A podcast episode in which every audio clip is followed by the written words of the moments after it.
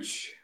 Herkese merhabalar, sevgiler. Tottiler, Messi'lerin 222. bölümüne hoş geldiniz. Bugün maalesef kıyıcı beyler hasta. Pazar günü zaten canlı yayına havalarda kötü bir kırıklık var diyerek girmesinden anlamalıydık. Grip başlangıcı. Bugün büyümüş. Abi ne habersin? İyi abi. Canı gönülden geçmiş olsun diyelim. Aynen. Biz de dikkat edelim kendimize. Bu arada kapmayalım şifayı. Abi ben sürekli hastayım. Son 3 haftada hep hastayım böyle. İşte ya soğuk algınlığı, ya grip, ya nezle. Bir tanesine yakalanıyorum. Bizim yayın günü pazarları olunca dipdiri oluyorum niyeyse. Ben de böyle cuma günü yerden kazınacak hale geliyorum yorgunluktan. Cumartesi kahrımı hanım çekiyor. Ay oraya gitmeyelim, biraz dinlenelim falan. Pazar bir kalkıyorum zımba gibi böyle. Bir gün büyük dayak yiyeceğim. Abi menüyü vereyim. Rize, Galatasaray, Fenerbahçe, Paşa, Beşiktaş, Sivas, Kayseri, Trabzon'u ikimiz de kaçırdık diye hatırlıyorum ama sen izlediysen ona da bakarız. Onun dışında Tulum çıkardık. Hemen hemen tüm maçları izledik. Onları konuşuruz ama ligin 5'te 1'i geride kaldı. Bu sene 40 hafta değil mi lig? Evet, yine. Bu sefer 40. 8. hafta bitti, tam 5'te 1'i. Onu da bir kontrol edeyim, ne olur ne olmaz. Evet, 8. hafta bitti, tam 5'te 1'i. Instat'tan 8 haftanın raporları geldi. Çok tatlı veriler var, onlara bakarız. Anadolu'dan notlar. Uzun süredir Anadolu'yu kısa konuşuyorduk. Maçları da izledik. Datalara da baktık, verilere. Ama izlemediğimiz maçların verileriyle kafa ütülemeyeceğiz. Yapmayacağız yani. Şimdi isim vermeyeyim ama izlediğimiz maçlar üzerinden yapacağız bu analiz vesaire işini. Haftaya değil, sonraki haftanın fikstürüne bakarız. Sorular da gelmiş. Onları da cevaplarız. Başlarız. Süper. Abi Instat'ın indeksi var. Şimdi bu indeksi millet verimlilik puanı olarak çevirmiş. Ben tam verimlilik puanı olduğunu düşünmüyorum. İngilizce yayınlarda da birebir verimlilik puanı demiyorlar. Bu verimlilik puanı dediğimiz Euro Lig'deki mevzu ya. Hani harbiden puan verip her aksiyona sıralıyorlar. Futbol öyle bir spor değil zaten. Ama orada şöyle bir sıralama var. 1. Beşiktaş, 2. Trabzon, 3. Fenerbahçe, 4 Hatay, 5 Konya, 6 Galatasaray, 7 Karagümrük, 8 Adana Demir. Sana gerçekçi geliyor mu böyle kafada bir ligi döndürsen? Bu 8 haftanın en iyi 8 takımı bende de yakın olur diyor musun? Abi 4 Hatay'dan sonrasını bir daha okur musun? 5 Konya, 6 biz, 7 Karagümrük, 8 Adana Demir. Evet. Yani bunların yanına ekleyebileceğimiz hani belki 2-3 maç ekstra performanslarıyla Kayseri olabilir.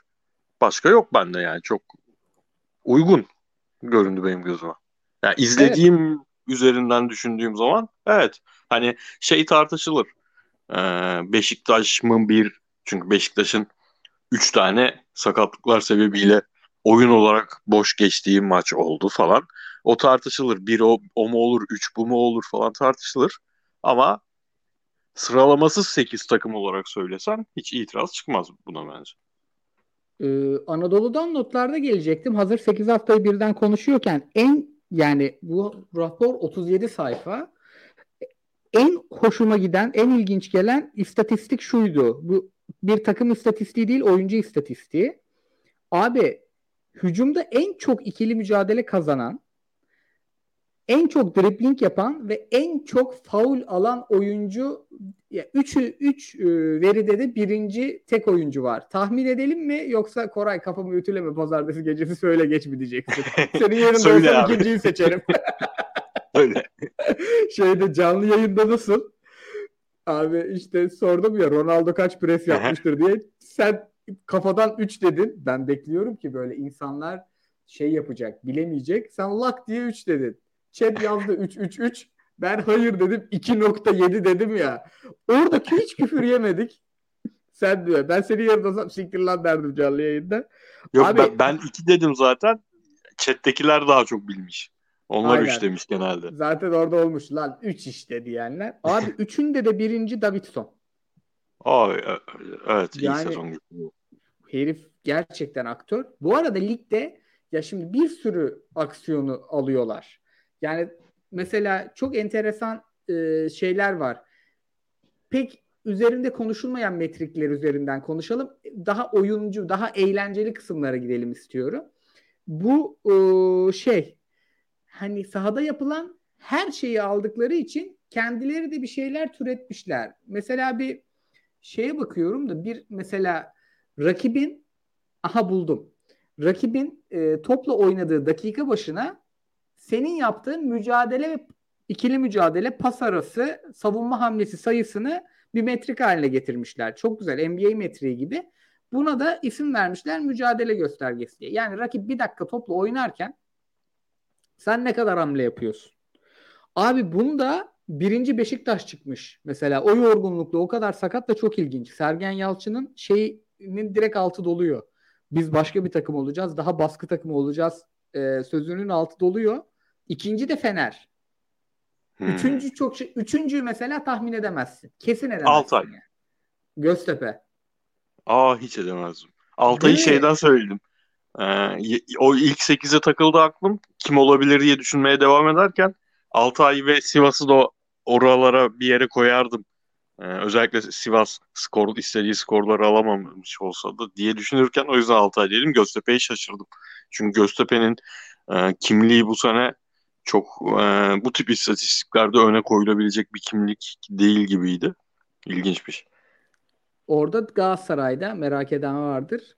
1 Beşiktaş, 2 Fener, 3 Göztepe, 4 Galatasaray, 5 Altay. Bu arada Göztepe ile Altay'ı nokta 1 ayırıyor. Yani aslında bunu da doğru bildin. Yine benim kıçım başım oynadı.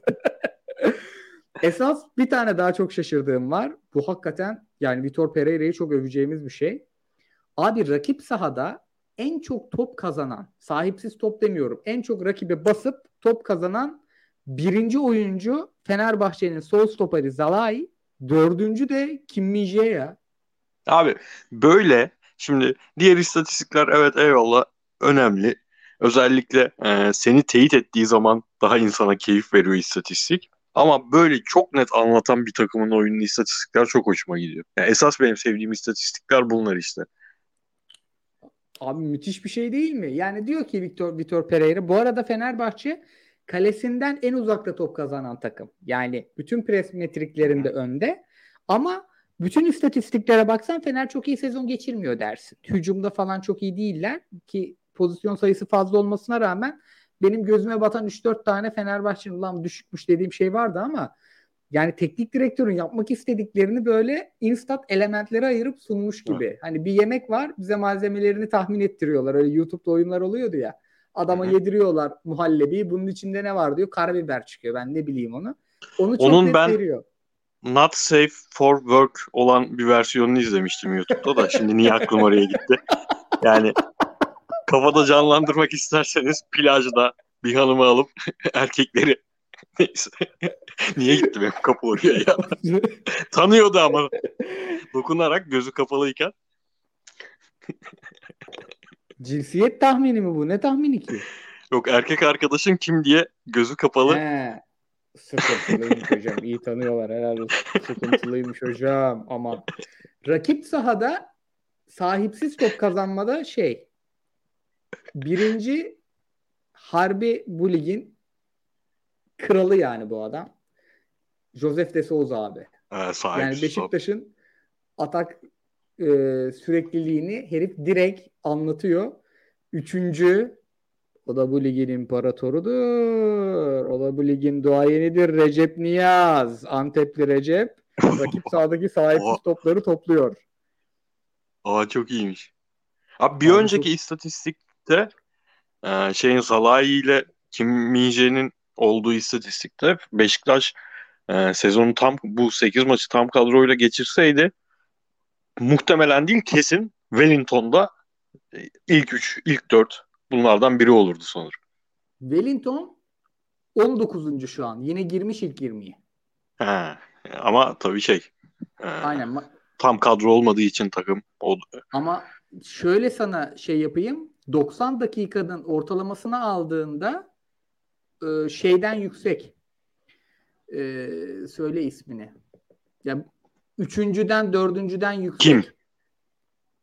Kim Min-jae'den de yüksek evet. 1.40 şeyde 1.90 pardon 1.20 Kim Min-jae'de. Neyse rakama çok girmeyelim, dağıtmayalım milletin dikkatini de. Wellington maç başına aldığın zaman ilk 5'e giriyor hakikaten. Başka bir tane daha çok hoşuma giden vardı.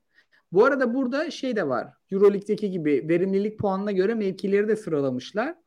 En iyi sol bek Ensakala gözüküyor indeks puanına göre. O yüzden bana çok en iyi sağ bek Rozier, en iyi stoper Wellington, ikinci Abdülkerim Bardakçı, ondan sonra en iyi ön libero Lucas Biglia. Bu yani pas sayısı falan bir tık yanıltıyor olabilir. Abi dediğin Dur gibi şimdi Euro Lig örneği çok iyi. Euro Lig'in rankingsi falan filanı gibi kısma geçtiği zaman istatistik işi doğruluk payı giderek aynen düşüyor. Çünkü futbol öyle bir spor değil yani. Futbol evet, o birey özellikle bireysel o performansları o kadar net şekilde rakamlar üzerinden anlatabilecek bir spor değil. O yüzden evet, dediğin yani gibi sıkıntılı isimler çıkabiliyor insanın karşısına. Burada futbolda istatistik gerçekten iyi bir sostan ileri gidemez. Çünkü topun iki rakip arasında geçirdiği süre ve top iki rakip arasında etkileşimdeyken sahadaki diğer insan sayısı çok fazla. Basketbolda öyle değil. Öyle, ama doğru. Yani oyunu anlatan çok güzel şeyler de var. Mesela kötü takımların yatarak müdahale sayıları çok yüksek. Yerde hamle sayıları. Mesela birinci Giresun. Gerçi iki Hatay'mış. Ondan sonra rakip sahada en uzak sahasından top kazanan takım Fenerbahçe. Bunlar çok güzel şeyler anlatıyor. İşte çok ilginç geldi bana. Mesela futbolda hani dizilişi, tekniği, taktiği boş verelim. Biraz daha basic şeyleri çok yapamıyoruz demiştik bir Galatasaray maçında. Direkt gözüme çarptı. İkili mücadele kazanma yüzdesi 14. Galatasaray. Yani bu çok düşük. Hücumda 17. Yani eziyorlar. Bu Cagney'in bu kadar ihtiyaç duyulmasının Cagney'e herhalde sebebi budur. Sebeplerinden biri budur. Ya ben biraz da şeyle açıklıyorum abi mesela bu istatistiği. Saha yerleşimiyle topu kaybettiğin zaman o kazanma sürenin yüksek olması ve bu yüzden de rakiplere genelde konuştuk ya Barcelona'nın Atletico'nun o geçişlerde çıkışını engelleyememesi falan. Çünkü hep uzaklar oyunculara. Faul bile yapamadılar. Galatasaray'da aynen, oyuncular tabii ki Galatasaray'ın kadrosundaki şu an oyuncuların neredeyse stoperler hariç hepsi fiziksel olarak çok güçlü oyuncular değil. Onun etkisini yadsınamaz ama aynı zamanda da uzak kalınıyor rakip futbolculara. Rakip takım topu kazandığında zaten bu yüzden Galatasaray'ın ceza sahasına rakibin kalitesi fark etmeden bu kadar çok girebiliyor rakipler. Abi bir de işte orada da şu var. Bütün hücum metriklerinde ya 1 ya 2 Galatasaray. Çok ilginç yani. Çok girmiş ceza sahasına, çok korner atmış, çok şut atmış, çok pozisyon yaratmış. Bu XG istatistiğinde bayağı önde. Yani şunu anlatıyor aslında. Galatasaray'a baktığımız zaman ki ilk Rize Galatasaray'ı konuşacağız ve olabildiğince saha içinden konuşmak istiyorum. Çünkü yani pazartesi gece akşam 9.30 Fritz abi beraber futbol konuşuyoruz. Tahir Kıran'ın kel kafası olmasın gündemimiz ya. Vallahi daha güzel gündem buluruz. Eğlensek keşke Tahir Kıran konuşarak da konuşamayız yani. Ben de full hakem konuşacaktım aslında. Hakem konuşalım. Hakem başka bir şey. O hakem bir daha maç yönetmemeli. Ama işte seni sahayı gömeceğizleri falan konuş. Zaten bu maç hakemsiz konuşamayız ki abi. Yani maçın 1-0 olmasının maçın 1-1 olmasının sebebi hakem, 3-2 olmasının sebebi hakem. Bunlarda hakemi konuşmazsak sırf arayı mı konuşacağız? Ama ilginç. Galatasaray kötü savunma yapan bir takım. Hepsine baktığın zaman 37 sayfayı okuduğun zaman bu çıkıyor. Galatasaray kötü savunma yapıyor. 2.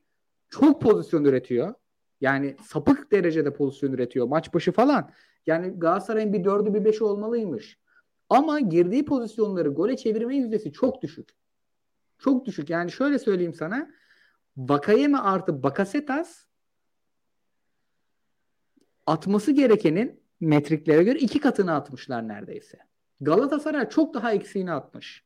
Yani bu tarz bunların birçoğunu Fatih Terim'e delege ediyoruz. Birçoğunu da tabii kadronun gelişecek olmasına delege ediyoruz. Mesela Halil Bir yatırdı, iki yatırdı. Karşı karşıya dışarı vurdu. 27'sinde içeri vuracak onu kesin. Mesela. Yani Galatasaray'da... 27'sinde derken 27 yaşında değil mi? O kadar beklemeyelim. O kadar zaten biz beklemeyiz. O içeri vuracağı hale geldiğinde başka bir takımda oynayacak abi. Keyifle izleyeceğiz artık yani. Bizimlik böyle. Son veri bu haftayla ilgili sadece. Hani arada döneceğiz. Anadolu'dan notlarda birkaç kere daha döneceğiz. Abi 8. haftanın topla en uzun süre oynayan takımı Galatasaray. İkinci Karagümrük Galatasaray arasında sadece 27 saniye var. En çok topla Fatih Karagümrük oynamış Galatasaray'dan sonra. Rakip sahaya topla geçişlerde sonuncu Karagümrük. Topa oturmuşlar, beklemişler yani. Sadece 88 kere geçmişler. Ve yani birinci Hatay 117 kere geçmiş. Hatay topla ne kadar oynamış hiç bakmadım. %49'la oynamış o gün. Çok enteresan değil mi? Yani build up play'in artık suyu çıkmış. Aynen. Biraz bekleyelim, demlendirelim. Ama bu aslında bir yandan da hani çok da negatif bir durumda değil. Çünkü günün sonunda bu takımın bir planı olduğunu ve büyük bir sabırla bu planı uyguladığını görüyoruz. Bu gayet aslında negatif konuşan pozitif bir istatistik aslında. Ki 3-1 kazandılar Başakşehir maçını ki Başakşehir bayağı bir zorlamış. Yani toplu oynamaya çalışmış. Aykut Koca'yı hemen yememişler. Ama ben maçı izledim. Hani istatistiklere bakınca böyle konuşuyorum. Karagümrük gerçekten arada lig farkı var gibi oynadı. Benim de göz testiyle gördüğüm oydu. Yani farklı liglerin takımlarıydı bunlar. Şey gibi oluyordu. Ya atıyorum Galatasaray Tuzla eşleşiyor diyelim. Ulan bu Tuzla'nın hocası da iyiymiş. Fena top oynatmadı. Topunu oynadı Başakşehir. Neyse istatistiklere böyle girdik. Girelim mi maça? Abi girelim. Girmeden sesim geliyor mu benim? Geliyor temiz. Ha tamam. Ya girmeden bugün yorumlara bakayım diye bizim yayının linkini arıyordum. YouTube'a totler mesleler yazdım. Bir ara sen 2018 gibi atıyordunuz ya farklı kaydedin YouTube kanalına ses kaydı olarak bizim podcast'larda. Orada ne komik başlıklar atıyormuşsun ya. Abi ben atmıyordum. Kim atıyorsa vallahi helal olsun. Süper Lig yanıyor ama sıcaktan yanıyor. Herhalde ben atmışım 15 Ağustos'ta falan başlamıştı ya lig. Çok aşırı erken başlamıştı. Ona her başlık acayip komik ya. Onlar tamam podcast'ten alınmış abi onlar. Tamam. Tek tek okudum. Evet ama bizim zaten hocam başlıklarımız vakadır yani millet. Boşuna birinci olmuyor bu yayınlar. Merak uyandırıyoruz hocam. 2+2 4. 2+2 4. Rize Galatasaray'a geçeyim mi? Buyur abi. Hakeme girmeden. Hakemler genel olarak hoş geldiniz hakemler haftası oldu yani. Çok hakem konuşacak hiçbir şey olmadan geçirmiştik haftayı. Evet. Haftayı diyorum 7 haftayı. Bu hafta genel olarak sadece Rize Galatasaray değil bütün maçlarda özlerine dönmüş bir hal vardı. Bir hakemsiz kısmı genel takımları istersen bir değerlendir. Şimdi şöyle bir kere bu maçı saha içinden konuşacağız dedim ama önce başını geçeyim. Bu maç sadece bir futbol maçı olarak değerlendiremeyiz. Yani çok berbat bir atmosfer var iki takımın arasında. Hava kötü, zemin kötü, Galatasaray yorgun, bir idmanla çıkmış. Bunların hepsi de anlaşılabilir sebepler. 2+2 4. Ki Avrupa öncesi sonrası maçlı kazanılan maçların hemen hemen hepsi 2-1. 4 büyüklerin. Trabzon geçen hafta 2-1 dışında kazandı. Bu hafta da biz kazandık. 2-1 çok fazla var. İşte yine Beşiktaş 2-1, Fener 2-1. Bunlar bir şey anlatıyor. Yani takımlar iyi durumda olmuyorlar. İdman yapamıyorlar. Çok hazırlanamıyorlar. Bu hepsi 8 maçın 6'sının 2-1'i bitmesi bir tesadüf değil. Tahir Kıran mı? Adamın da adını hatırlamıyorum. Saçma sapan konuşması. Rizespor'un küme düşmenin en büyük adayı olması. Şehrin gereksiz gerilmesi. Galatasaray'ın nedendir bilinmez gereksiz gerilmesi. Oğulcan mevzusu. Şusu busu derken maç zaten maçlıktan çıktı. Galatasaray zaten Marsilya'dan kavgayla dövüşle geldi. Yani çok gergin bir maçtan geldi. Tribünler karıştı bilmem ne oldu. Ve yorucu bir maçtı. Dolayısıyla çok da fazla aslında yani birçok bahanenin kabul edilebileceği bir maç. Ama yani sahanın içinde gördüğümüz, onları kabul edebileceğimiz kadar iyi değildi. Yani Galatasaray 1-0'a kadar fena gitmedi. Oynadı. Ondan sonra mesela bu haftanın en çok şut atan oyuncusu Rizespor'un santrforu olmuş. Şimdi bu gerginlikle, yorgunlukla açıklanabilecek bir şey değil. Senin en baştan dediğin Galatasaray kalesine çok rahat getiriyor öyle açıklanabilecek bir şey. Galatasaray, Berkan atıldı. Penaltı oldu. Galatasaray o pozisyonu bu sene 5 maçta birden yaşadı. Zaten 15 maç oynamıştır maksimum. Yani bu mesela milli arada düzelebilecek bir şey mi? Galatasaray çok pozisyon üreten, hakikaten dışarıdan maçlarını izle keyif alıyorsun. Gidiyor geliyor top ama Galatasaray bir şampiyonluk adayı gibi top oynuyor mu? Hayır, şampiyonluk adayı 12 tane gol yemez. 7 tane kontratak golü yemiş Galatasaray sadece. Yani zaten lig başlayalı 8 hafta oldu. 8 haftada 12 tane gol yemez şampiyonluk adayı. Yani bunlar abi açık açık konuşalım. Bu dönemsel bir sorun mu? Yani Galatasaray bunları 17. haftada yaşamaz Koray. Sen rahat merak etme, bunlar düzelir mi? Çünkü iyi metrikler de var. İyi baskı kuran bir takım Galatasaray. Çok pozisyon üreten bir takım Galatasaray. Çok rotasyonlu oynamasına rağmen hep kafayı yukarıda tutabilmiş. Ama 12 tane de gol yemiş. Bu sence dönemsel bir problem mi, yapısal bir problem mi abi? Onunla başlayalım. Yok, yapısal. Yani yapısal demezsem zaten ben 2019 şampiyonluğundan beri 2019 şampiyonluğuna giden futbol dahil olmak üzere söylediğim her şeyi inkar etmiş olurum. Tamamen yapısal olduğunu düşündüğüm bir problem. Bu problemlerin bir kısmını oyuncu kalitesiyle veya verilecek kararlarla artık denemeden çıkıp işte santraforu kim takımın, bunun belirlenmesiyle, ikinci stoperi kim bu takımın, onun belirlenmesiyle, stoperlerin önündeki oyuncu kim, onun belirlenmesiyle. Mesela bu 3 tane şeyi belirledi Galatasaray. Santrafor'un Muhammed. Tamam. Hani Muhammed olsun anlamında demiyorum ama bunun kararını verdi. Birinci santrafor Muhammed. Tamam. Santrafor'un önündeki, stoperlerin önündeki oyuncu Asunsao. Tamam. Bunun kararını verdi. Marka döndü ve Marka Nelson. Galatasaray'ın şeyleri de bu. Tandemi de bu. Stoper ikilisi de bu. Bu hem takımın daha çok beraber oynaması üzerinden saha yerleşimini daha doğru yapması, önde baskıyı, topu daha hızlı kazanmayı daha doğru yapması, bununla beraber kaymaları bilmem neleri daha doğru yapması, bu kadar çok işte Rizespor gibi çok kötü bir takımın bu kadar çok şut atmasını, ceza sahasının içine veya ceza sahası yayı civarına bu kadar çok gelmesini, rahat gelmesini net engeller. Ama bu aynı zamanda şunu da getirir. Şimdi sayılar üzerinde çok fazla görünen o pozisyonlar aslında o kadar kaliteli pozisyonlar çoğu zaman değil. Şimdi Halil'in pozisyonunu söylüyorsun. Halil'e o topu getirmek önemli ama Halil'e o topu bir defa getirdiğin, iki defa getirdiğin zaman ve Halil o şutu çekebilmek için, onu kaliteli bir pozisyona çevirmek için de yeteneğini ön plana çıkarmak zorunda kaldı. Tamam, sonra çok kötü vurdu ama öncesinde o pozisyonu oraya getiren de Halil'in becerisiydi. Bir tarafı yaparken bir tarafından hep kaybetmek zorunda olan bir takım Galatasaray. O yüzden de hiçbir zaman tam anlamıyla bu takım bu ligin en net şampiyonluk adaylarından biri futbolunu bence oynamayacak ama bence zaten bu sorun değil.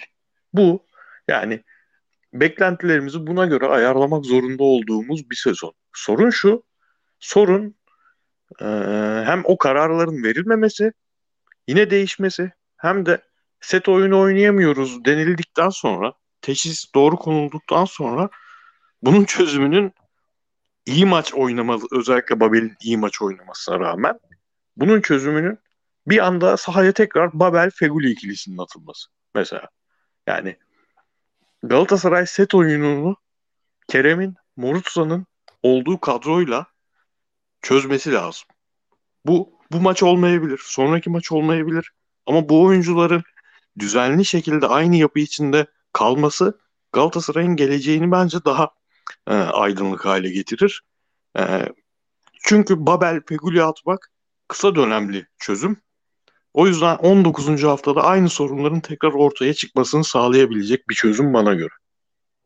Katılıyorum abi. Yani biraz da şeyi öngörüyorum ben.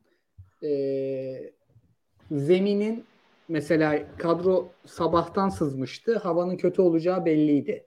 Hatta biraz daha zeminin kötüleşmesiyle forvet de değişti. Jack ne oynayacaktı?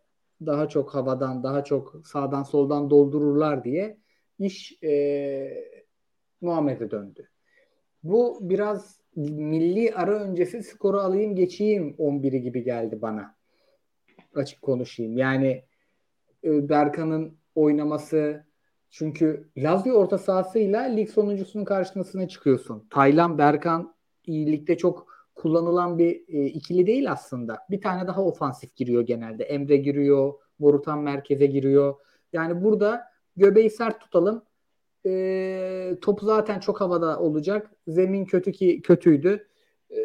Kazanalım bir şekilde 11'ine yormak istiyorum bunu. Çünkü şey gibi, dünkü yayında Barcelona hakkında konuştuk ya. Agüero alıyorsun, Depay'ı alıyorsun ama Gaviria oynuyor. Yani bir yolu seçmek lazım. Galatasaray o yolu seçti. Falcao'yu gönderdiği gün seçti. Ama sanki bu maç palyatif bir çözümmüş gibi geliyor. İlk izleyişimde ben çok sinirlendim. Yani hatta dün seninle konuştuk hani metrodayken. Evde teyakkuz halindeydik. Yemek bile ona göre pişti. Ben Rize maçında kurulmuştum bir Galatasaraylı olarak.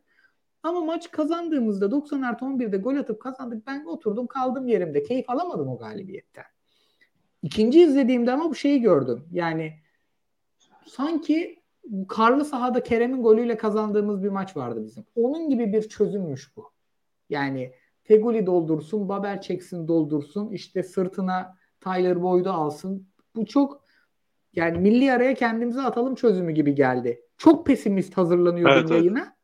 İzledim, o kadar pesimist değilim. İkinci izleyişimden sonra o kadar pesimist değilim. Bir de şeyi söyleyeyim ben normalde Fegüli'nin denklemden çıkmaması gerektiğini düşünüyordum. Hani bir şekilde madem ödeyeceğiz bu adamın kontratını, en azından devreye kadar bu takımın skorla ilgili problemini, o hani rakamlarının, XG'lerin bilmem nelerin çok gerisinde kalma problemini çözebilecekse bu takım ancak Feguli ile çözer.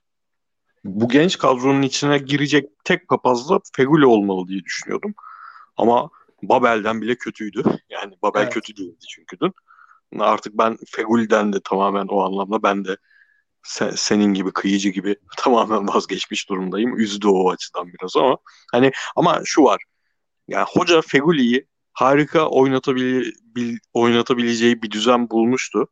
Şimdi yeniden Feguli'den 2015 Valencia Fegulisi çıkmasını bekliyoruz. Kanat oyuncusu yapmaya çalışarak tekrar olmayacak orada ondan yani. Bu adamın olabileceği tek bölge Çikaldao'nun yanı yani. Kullanılacaksa bence orada kullanılmalı. Orada da şöyle bir şey var. Şimdi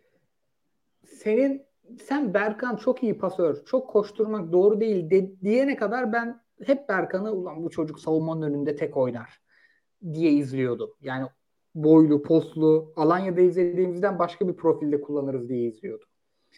Hem dünkü maçtaki rolü hem de bu 8 haftanın istatistikleri şu konuda kafa açtı. Şimdi Selçuk İnan'ın güzel bir sözü vardır. İyi oyun kurucunun nasıl pas attığından çok pası nasıl aldığı önemli.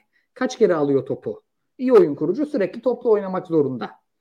Hatta yıllarca biz son sezonun yayınlarında bir örnek vermiştik. Her sene düşmüş Selçuk'un zaten. Oradan yavaş yavaş futbolu bırakışına doğru. Berkan ligin en çok topla buluşan oyuncularından biri. Ya 4. ya 5.'ydi. Geçtiğimiz haftada genelde de en yükseklerden biri. Genelde kaçıncı hatırlamıyorum.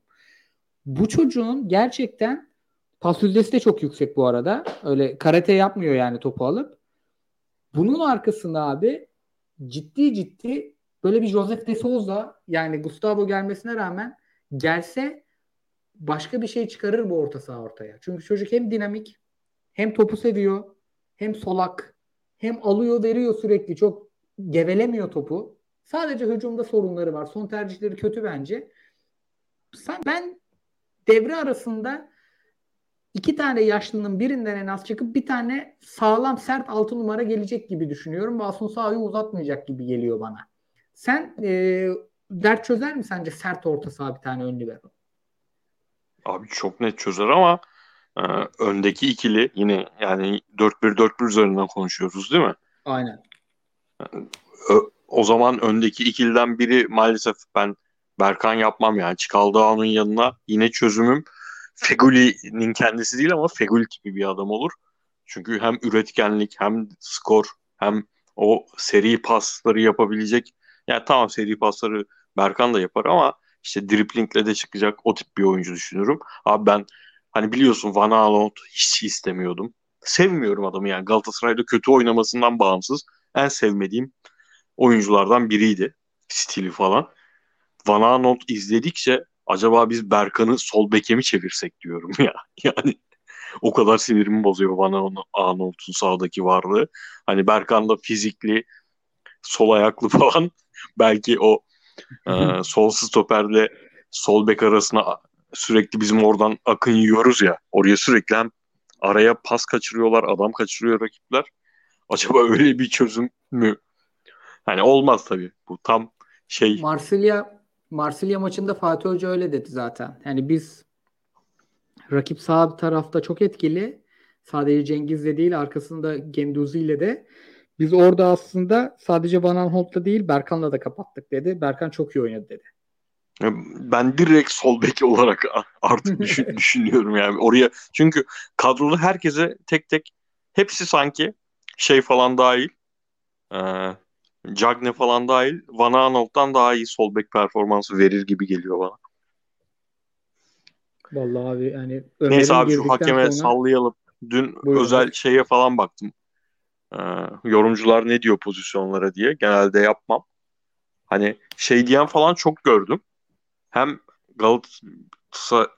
Rize'nin attığı golde faul yok. Hem Cagne'nin pozisyonunda faul yok diyen falan bile gördüm. Hani ben biliyorsun abi en nefret ettiğim futbolda bir numaralı şey ya.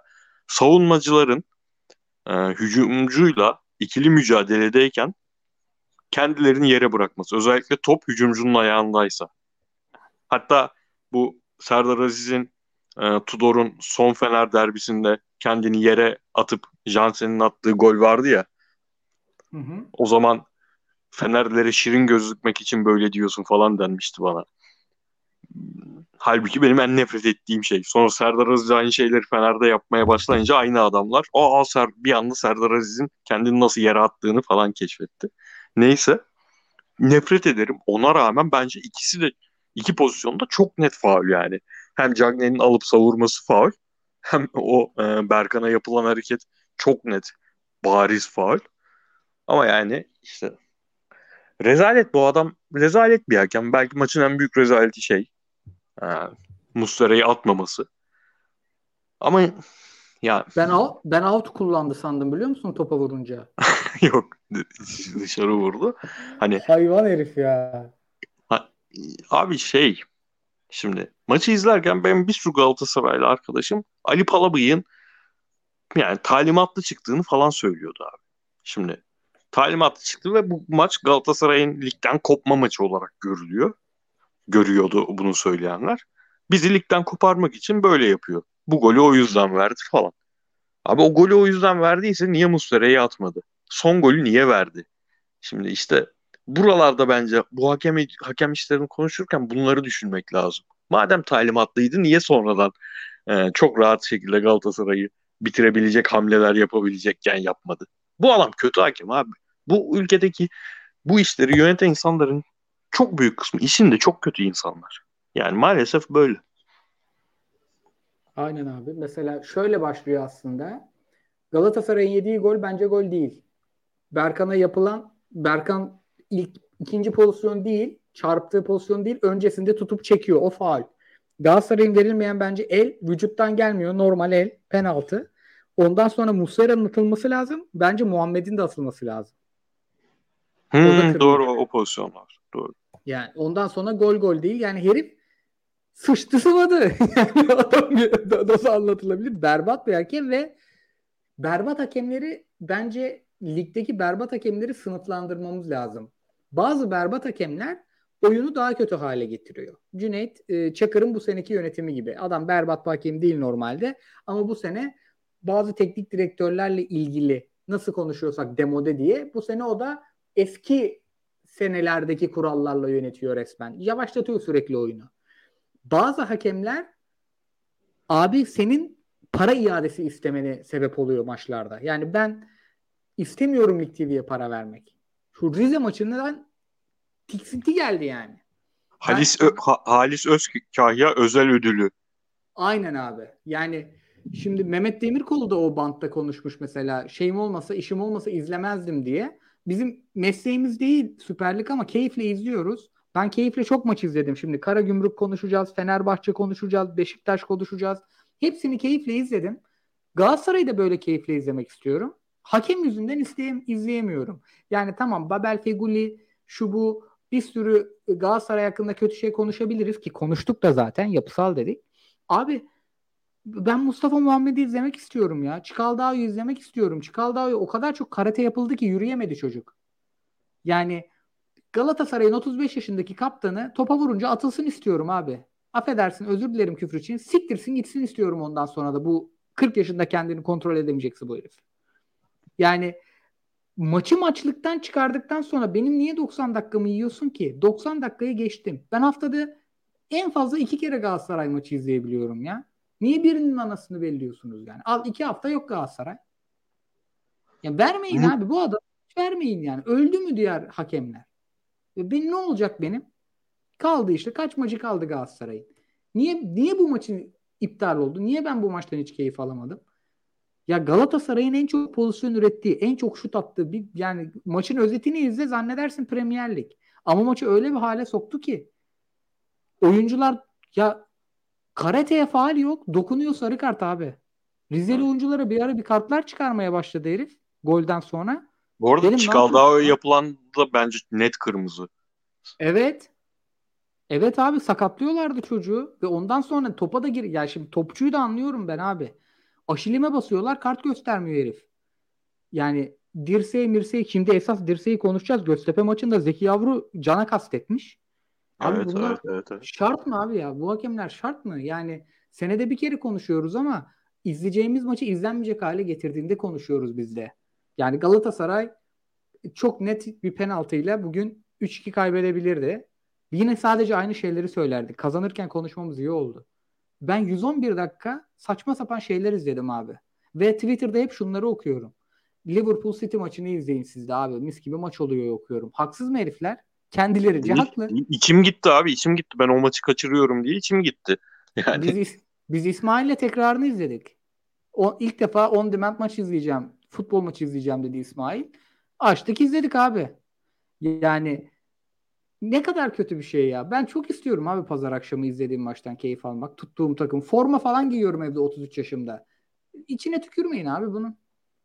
Bırakın izleyelim yani. Bizim de öyle 50 tane hobimiz yok ki.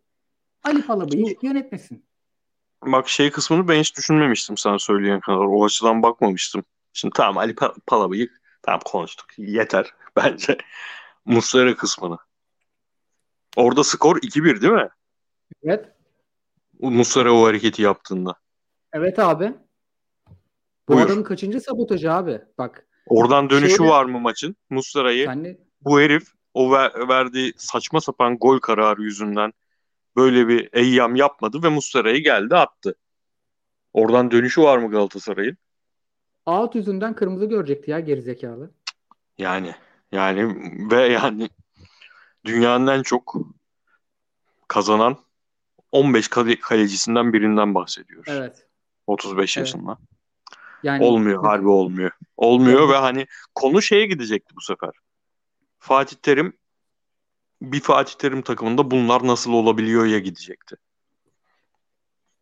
Abi inanılmaz ya. Yani Fernando Muslera'dan bahsediyoruz ya. Kaç çocuğun kaleci olmasına vesile olmuştur biliyor musun 10 yılda? Abi bilmiyorum Muslera'nın genel sıkıntısını açıklamalarında da o hiç görmediğimiz bir şey. Yani Muslera kötü performans verdiği sezonlar olmuştur. Ama her zaman aidiyet duygusu en yüksek seviyede adamdır.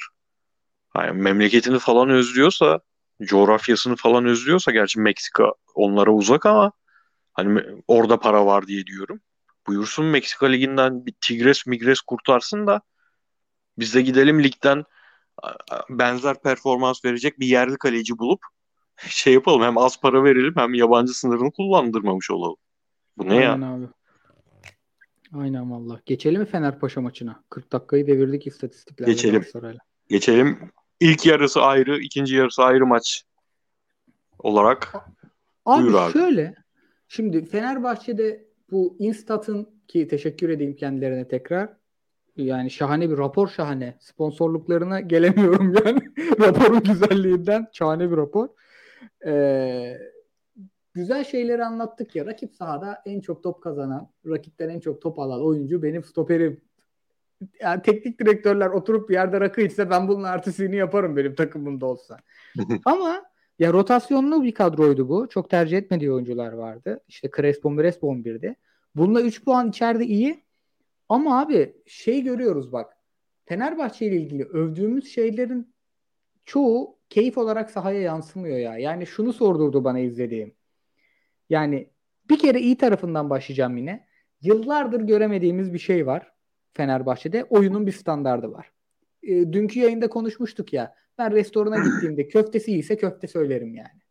Ama Manchester United izlediğimde o hafta köfte mi iyi, tatlı mı iyi bilmiyorum. Fenerbahçe'de biliyoruz abi. Köfte iyi. Gidiyorsun söylüyorsun. İyi bir üçlü oynayan takım. İyi üç stoper.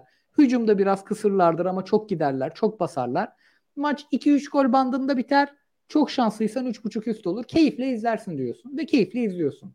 Beklentim bu çünkü. Ama ligin ilk yarısında bu. Yani ikinci yarıda özellikle bizim lig apertura klazura var yani resmen. İkinci yarı başlıyor bizde lig. Bu takım transfer yapmazsa sanki tavanı da bu gibi geliyor bana. Önce onu sorayım. Hem maça dair hem çünkü ikinci yarıda Kasımpaşa'nın çok atak yapması çok kötü bir sinyal Fenerbahçe için. Ben biraz tavanının düşük olduğunu düşünüyorum bu kadronun. Hele Mesut da sürekli işin içinde olmayacakken sen ne diyorsun? Abi ya önce bir şeye, senin bu yemek metaforuna dönmek istiyorum. Bir kere senin söylediğin şey çok açsan yapacağın bir şey. Bir de yani aşırı açsan riske girmezsin. Ve Fenerbahçe seyircisi çok aç abi. Acayip aç. Yani o anlamda belli bir standardın gelmiş olması güzel. Yani her hafta en azından skoru bulana kadar takımın ne vereceğini bilmek güzel. Ama bir yandan da şunu düşünüyorum hep. Galatasaray için de geçerli bu, Fener için de. Bu iki takıma dair konuşurken biz aslında sadece o hafta oynadığı maçı konuşamıyoruz. Çünkü bu iki takım da 2019'dan beri, Fener 2018'den beri çok ciddi bir bagajla beraber geliyor. Galatasaray tarafı oyun bagajı var. Yani 2-3 senedir izlediğimiz çok tutarsız, çok sıkıcı, genelde çok sıkıcı, keyif vermeyen bir oyun bagajı var. Fenerbahçe'de de neler neler yaşadılar Ali Koç döneminde. Bunun bagajı var. O yüzden söylediğimiz hiçbir şey tamamen o hafta oynanan maç üzerine olmuyor. Standart konusu o anlamda çok değerli. Övgülerimiz de bu yüzden Vitor Pereira'ya bunu kırmış olmasına dair oluyor. Ama söylediğin gibi arızalar çok ve en fanatik Fenerbahçeli bile, Vitor Pereira'yı seven Fenerbahçeli bile, onlar da bunun şampiyonluk futbolu şimdilik olmadığını biliyor. Soruna geçeyim. Niye bu kadar? Ben eskiden böyle, hatırlarsın abi, ilk iki sezonda çok uzatırdım lafa girene kadar. Bugün yine ona döndüm. Gereksiz bir enerji var üstünde. Nedenini söyleyeyim sana. Biz pazar günü tam Süper Lig maçları oynandığı sabah Avrupa konuşuyoruz ya. Bak orada da başladık Ersun Yanal.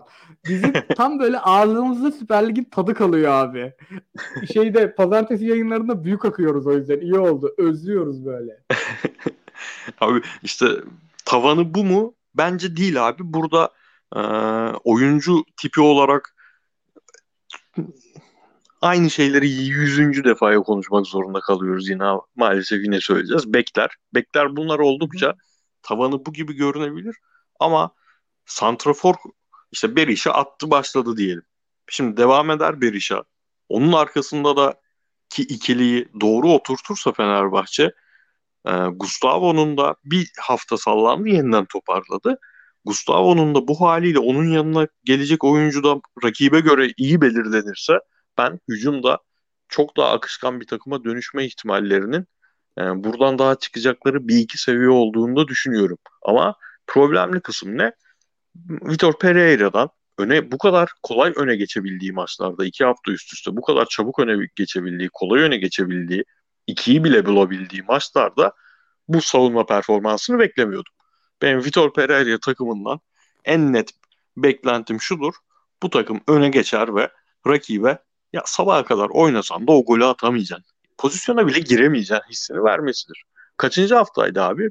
İlk Adana maçı sallandılar o anlamda. İkinci ve üçüncü haftayı öyle geçtiler diye hatırlıyorum. Evet, ama evet, sonrasında bunun o hissi verdikleri iki maçın rakiplerin o anki durumuyla ilgili olduğu görüldü. Çünkü Galatasaray gibi Fenerbahçe'de rakiplerin çok kolay ve hani skoru bulmuşken, tamam Galatasaray özellikle skoru bulamadığı zaman yaşıyor bu sorunu. Fenerbahçe skoru bulduğu zaman yaşaması beni çok şaşırtıyor.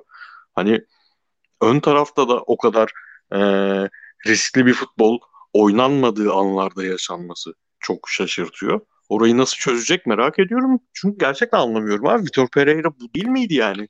Bunu yap. Birinci beklenti bu. O şaşırtıyor. Ama yine de hani belli bir coşkunun altına düşmüyor ya takım. Evet. Bu ligin de şeylerinden biri yani. Şampiyonluk yolundaki önemli şeylerden biridir bu coşku işi. Onun altına düşmemek de önemli. Şeyi nasıl buldun, Rossi'yi? Abi oraya gelecektim. Şimdi Fenerbahçe aslında yani geçtiğimiz haftalarla birlikte konuşuyoruz ama bu hafta ortalama pozisyonlara da baktığımızda başka bir diziliş oynadı. İki kanat oyuncusu gibi işte 3-4-3, 3-4-2-1'den ziyade 3-4-1-2 yani 10 numaranın 10 numara oynadığı bir oyun. Onu pek beceremedi abi çocuk. Yani belli ki biraz Onyekuruculuk oynayacak, biraz şey yapacak. Bir kere temas görünce yani biz Instat'tan şeylerini izlediğimizde çocuğun gollerini falan, temastan bu kadar yılan korkan bir herif değildi bu. Yani çarptın mı geri sekiyordu yani. Burada nedense temas alınca bir dağılıyor. Yani şey gibi, sanki altyapıdan yeni çıkmış gibi. O yüzden çok beğenemedim. Berişe'yi de çok beğenemedim. Bu ikisi yüzünden bu 3-4-1-2'yi de çok verimli bulamadım. Ama Luis Gustavo'yla stoperlere bayıldım. Yani Serdar Aziz'i bile çok iyi gösterdiler adamlar. Bir de Kasımpaşa'ya da aslında bir kredi vermek istiyorum. Kasımpaşa hangi maçı izlesem, Konya'da böyleydi, Galatasaray'da böyleydi, bu da böyle. Abi biraz Kasımpaşa'da itebiliyor herhalde ya. Bu Eyferik falan, bunlar topla iyi oyuncular. İtebiliyorlar da rakibi. Umut Bozok falan parçalıyor yani. Sadece Fenerbahçe çok pozisyon verdi değil de yani 3 maç izledim. 3'ünde de buldular. Hep 3'ü de devre dışı gibi rakip. Biri Konya, biri Galatasaray, biri Fener. Kasımpaşa'da da var bu herhalde. Var. Ama Kasımpaşa'dan şöyle beklentim vardı. Bu maçın benim için önemi. Dirar oynasın ve Fenerbahçe yönetimine ya siz bu adamı nasıl yollarsınız diye sallayalım diye bekliyordum. Ama Dirar yoktu. Ama abi bak bu sene büyükler en azından standart konusunda özellikle Galatasaray-Fenerbahçe önceki iki sezona göre taraftarına daha çok ümit veriyor falan diyoruz. Büyükler makası biraz açtı aşağıdakilere göre falan diyoruz. Ama senin dediğin o 2-1 muhabbeti var ya, Galatasaray böyle zaten 3 tane maçı geri çevirmesine izin verdi rakibin. Fenerbahçe'de ya 2-0 öne geçiyor takımlar. Tamam 4'e 5'e gider diyemiyoruz bile ya. Büyük takımların 4-5 atma dönemi bitti mi? Evet abi çok, yani benim bilerek saydım 8'de 6'ydı. Genelde böyle konularda 3 kere sayarım ve yanlış çıkar. Yani çok dikkatli çalışmama rağmen saçmalarım ama çok şaşırırım yanılırsam. Bu hafta 3 tane 2-1 var zaten değil mi? Beşiktaş, Trabzonspor, Fenerbahçe 2-1. Aynen. Bir önceki hafta da 3 tane sadece Trabzonspor bozuyor diye hatırlıyorum. Biri Galatasaray zaten. Trabzon'da 1-0'dı o hafta. Evet. Gerçekten hasret kaldık abi. 3'ler, 4'ler. Bu sene 3 atan Malatya maçı, Beşiktaş maçı, Trabzon-Malatya maçı. Malatya olursa 3'ü 4'ü göremeyeceğiz. Trabzon'da kırmızı kart görmüş 1-1 geçen hafta.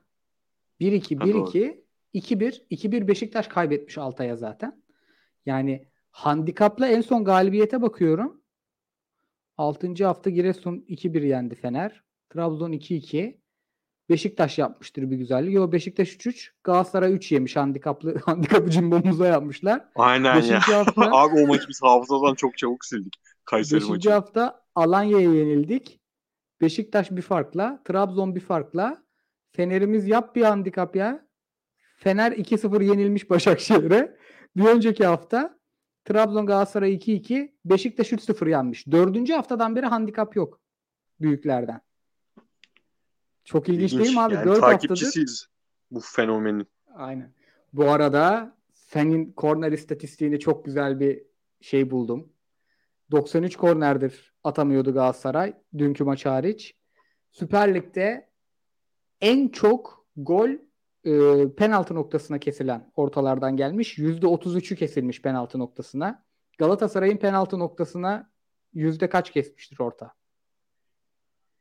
7. %14 abi. Lig ortalaması %33. Galatasaray'ımız 14 kesmiş. Ön direk %40. Hayır, bir de ön direğe adam yollasak. Aynen, kimse yok. Ondan diyorum, kimse yok. Ha, bu arada korner... en son... Ha, buyur abi.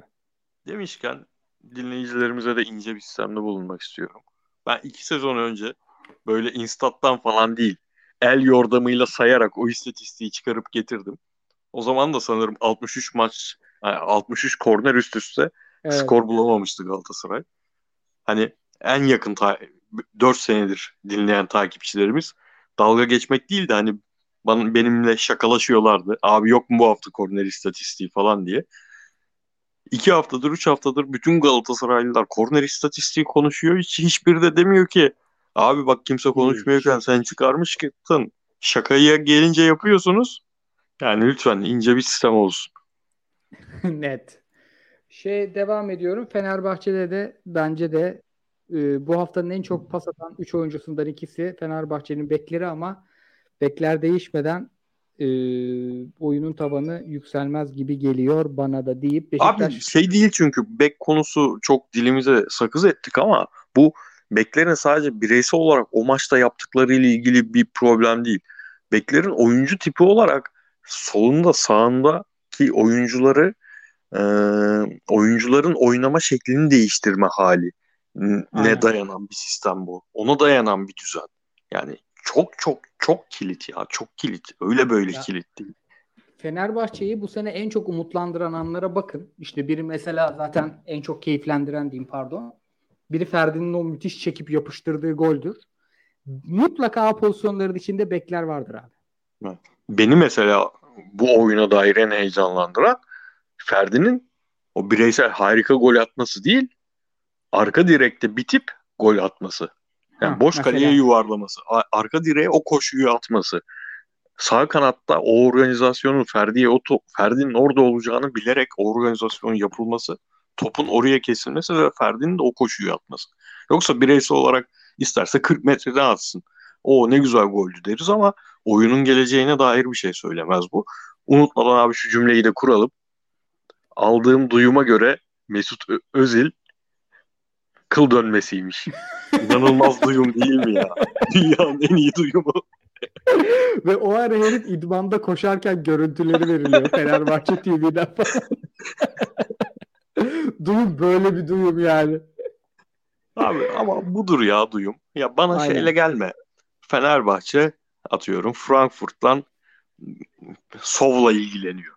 Çok ilgilenmem ben bu duyumla. Bana böyle duyumla geliyor. Budur abi.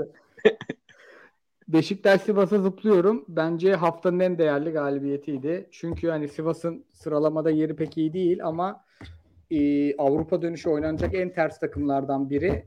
Rıza Hoca da ona göre hazırlanmış. Abi enine boyuna sahayı öyle bir genişlettiler ki kendileri de oynayamadılar. Yani bir yerden sonra maçın son 30 dakikası açlık oyunlarıydı ya. Kimsenin hali kalmamıştı. Beşiktaş'ın yorgunluğundan faydalanmak için elinden geleni yaptı Sivas. Fena top da oynanmadı yani. O başka bir şey izledik. Başka bir güzel bir mücadele izledik. Ya beklentinin çok dışında maç oldu. O anlamda karşılamadı ama.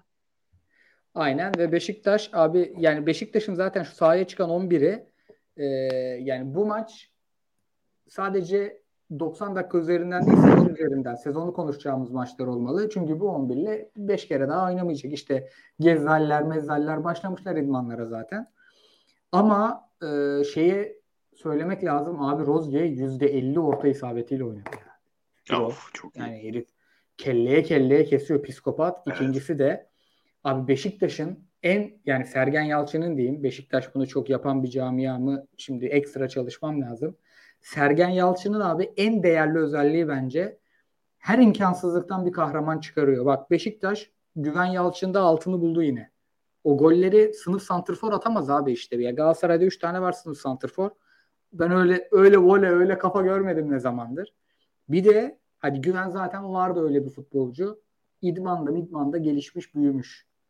Abi Beşiktaş stoper eksiği vardı. Bulmuş abi Serdar'ı. Yani altyapıdan çıkıyor çocuk, oynuyor. Ve bir stoper için en zor maçtı. Çünkü hiçbir yerde daralamıyorsun. Yani Vida'dan yardım alamıyorsun. Bekinden yardım alamıyorsun. Bir tarafta çizgiye Gradel basıyor. Öbür tarafta sağa açık basıyor. Kayo da sürekli ittiriyor. 4-2-4 diziliyorlardı bayağı yani. Aynen abi ve çok zor bir maç yani. Ciddi Rıza Çalınbay Beşiktaş'ın karaciğerine yumruk attı. Boks maçı gibi ama Beşiktaş düşmedi. O yumrukları atarken Sivas yoruldu. Beşiktaş 2 nakavt yumruğuyla bitirdi işi. Yani bu maçın, bu 3 puanın çok ötesinde bir galibiyet bu aslında. Bu şu demek. Bu boksör ağır siklet şampiyonu bir boksör. Bu boksör yıkılmıyor. Çenesi sağlam yani. Bunu deviremezsin. Mesela Galatasaray 2 tane flash nakavt alır ama kemeri alır mı emin değilim. Bu kemeri korur bu takım dedirtti. Yani ne toplar izledik Sergen Yalçın'ın takımlarından, ne zor dönemler izledik ama bu maç çok değerliydi bence. Yani bu sezon Avrupa'da işte İngilizlerin, Amerikalıların statement dediği maçlardan biriydi bence. Sen ne diyorsun? Abi bu maçı bütün söylediklerine ek olarak bir de kaybettikleri Altay maçıyla birlikte paket haline getirirsek kaybettikleri maçta dahil bunu da kaybedebilirlerdi. Berabere bitebilirdi. Henrique o golü atsa falan. Ama mesela Galatasaray'ın Kayserispor karşısında düştüğü hallere düşmedi. Aynen. Fenerbahçe'nin bu sene Olympiakos maçında düştüğü hallere düşmedi. Ve bunu gerçekten bir sene önce şampiyonluğu getirmiş kadrosundaki 11'indeki bir maçta 6-7 oyuncu yokken bir maçta 3-4 oyuncu yokken yaptı. İşte Can Bozdoğan'la, Serdar'la, Güven'le aynı oyunun peşinden gidebilmek hem cesaret isteyen bir şey, kaybettiğin zaman çok net eleştirilebileceğin bir şey. Yani biz de burada gelip abi sen şeyle oynadığın futbolu, bir tarafta Gezal, bir tarafta Larin'le oynadığın futbolu, bir tarafta kim oynadı sağ tarafta unuttum. Kenan başladı ön. Bir tarafta Kenan, bir tarafla Güven'le niye oynamaya çalışıyorsun ki diye eleştirilebilecek bir şeyi denemek çok takdire şayan bir şey. Mesela Can Bozdoğan, sen Serdar dedim, ben de Can diyeyim. Can'ı ben onu özel olarak izlemeye çalıştım. 3-4 pozisyon var abi. Sırtı dönük alıyor. Çok küçük bir dokunuş yapıyor. Ayağında çok fazla ezmeden. Çok küçük bir dokunuş yapıyor. Bir rakibe ekarte ediyor. Araya bir bırakıyor. 3 rakip birden ekarte ediyor. Belki bunu sürekli hale getirmesi için çok fazla zamana ihtiyacı var ama bunu bir defa göstermiş olması bile bana yeterli. Yani Güven'i ilk parladığı zamandan beri böyle çok nadiren, çok az kişi var Türkiye'de çok beğenen. Maalesef ben de onlardan biriydim ve düzenli oynamaya başladığı zaman çok yanıltmıştı. Muhtemelen şimdi yine düzenli oynamaya başlasa yanıltacak. Çünkü çocuk abi şeye çok benzetiyorum. Julius Randle'a çok benzetiyorum. Abi yüzü dönük Julius Randle inanılmaz bir... Şimdi her alanda toparlamış galiba da Lakers zamanından bahsediyorum. Yüzü dönük inanılmaz herif aynen. Ama oyunun hiçbir geri kalan kısmında yoktu ya. Güven de gerçekten yüzü dönük topa iyi vurabileceği bir noktada buluştuğunda inanılmaz bir çocuk. Ama oyunun öbür kısımları aşırı eksik. Bu maçta sanki onları yavaş yavaş gideriyor gibi görünüyor. Giderirse çok acayip bir şey kazanmış olur. Yani abi hadi voleyi falan geçiyorum. Yani geçilmeyecek bir voley de. O kafa golü nedir öyle abi? Kafa müthiş abi. Yani voley dersin ki ya yani onu denersin bir kere olur. Ama o kafayı hep vurur o çocuk işte. Aynen abi, voley ayağa oturma meselesi. O kafa başka bir mesele. Yani bu 30 sene önce atmıyor. Nasıl? Boynunu kısıyor ya, tak arkaya kaldırsın diye. Aynen. Müthiş. Aynen. Yani işin paslı isim. Yani hiçbir zaman sırtı dönük harika bir oyuncu olmayacak eyvallah. Ama alverli ilgili kısımları falan birazcık halledebilirse Güven, ister santrafor ister sol kanatta falan çok değerli bir şey kazanmış olur Beşiktaş. Vallahi ikinci forvet abi Halil'le ilgili konuşulan şey, hani savunmada tabii çizgiyi savunuyor artık maalesef günümüz futbolunda, bu abilere çok yer kalmadı ama mesela Arif Erdem'in vakti zamanında yaptığı işleri bunlar çok güzel yapar. Yani evet, o mızrağın ucu Batshuayi olacak. O deşecek, delecek rakip savunmayı kavgasında, dövüşünde.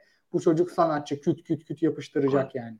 Harbi Halil'in iyi taraflarını Güven'in iyi taraflarıyla birleştirsen harika müthiş top çıkarmış oldu. müthiş olur.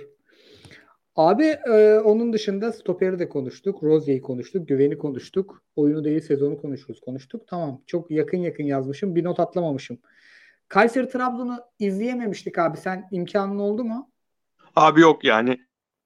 Nat Spor'daki şeyimiz gerekliliklerimiz yüzünden artık şansımız yok. Hangi maçı canımız daha çok izlemek istiyorsa onu izleme şansımız yok. O da sanırım United maçıyla çakışmıştı. Pazar günü United konuşmamız gerektiği için ben izleyemedim. İzlemediğim maç üzerine de atıp tutamayacağım. Aslında şöyle, evet. Biz cumartesi, yani normalde şu anda mesela ben bir Trabzon Kayseri'yi sektirdim. Kalanları izledim. Neden? Biz bölüşüyoruz maçları zaten. Ama ben de dışarıda yakalandım. Kıyıcı dışarıda yakalandı. O yüzden izleyemedik. Şimdi aslında Instat'tan falan topun oyunda olduğu anlara bilmem nelere baktık ama bizim prensibimiz gereği izlemediğimiz maçı konuşmuyoruz. Söz veriyoruz Trabzonlu kardeşlerimize. Kusura bakmasınlar. Haftaya büyük akacağız.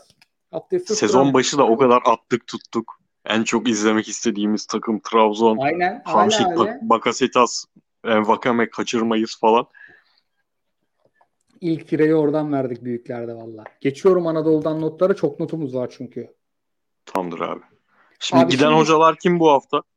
Bu hafta İrfan Buz gitti. Hı.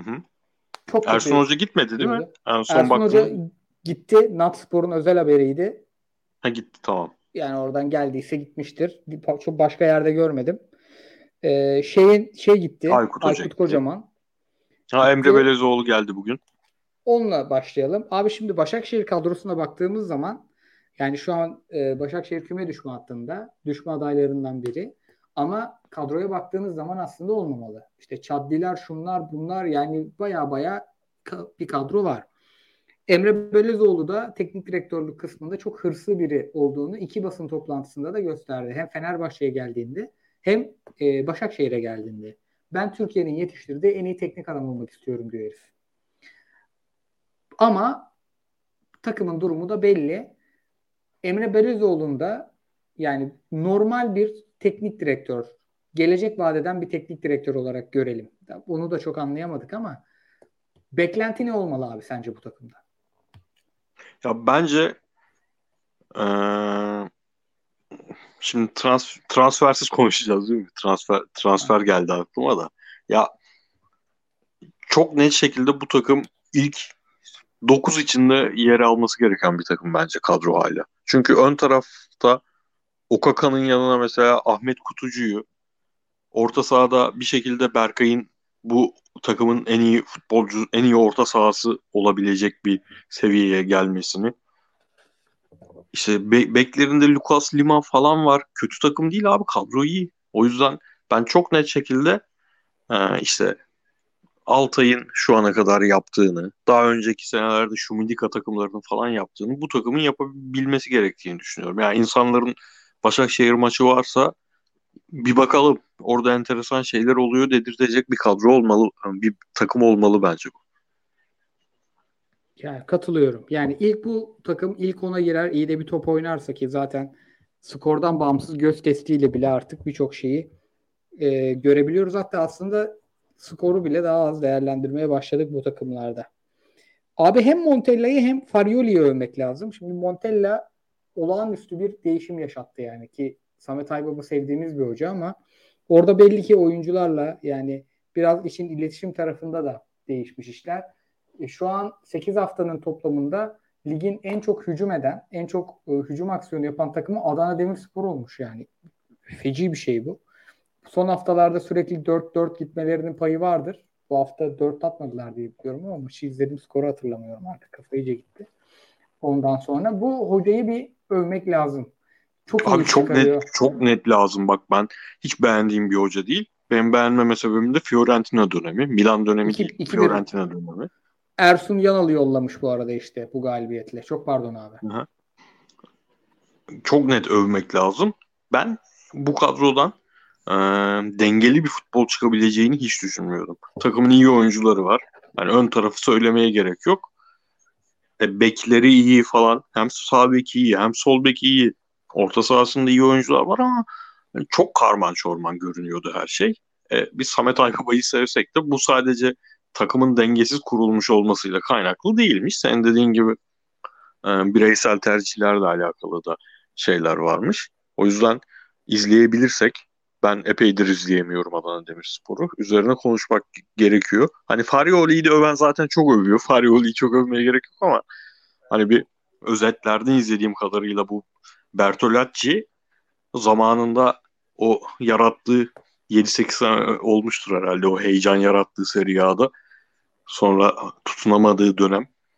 Ama 7-8 sene geç de olsa bizim ligde adam öttürüyor çok ismi çok anılmadan. Abi yani çok özel iş. Farioli ile ilgili de şunu söyleyeceğim ben de. Yani bu restoran analojisinde en uygun takım herhalde. Yani ne izleyeceğimizi biliyoruz. Net. Ve bu Karagümrük gibi bir takımda çok değerli. Tesis yok, stat yok, şu yok, bu yok. Biraz ticari dengeleri gözetmek zorundasın transfer yaparken. Çünkü alarak satarak döndürüyorlar dükkanı. Başka çaresi yok. Evet, en daha o parasıyla kurdular herhalde bu sene kadrosunu falan.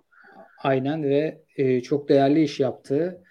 Böyle hocalar şeye benziyor mu biraz? Hani oyun stili olarak değil çünkü ben Farioli stili futbola çok yakın bir insan değilim. Hani düşük tempolu pas futbolu, pasın daha çok kendi yarı sahanda yapıldığı futbol çok bana hitap eden bir şey değil.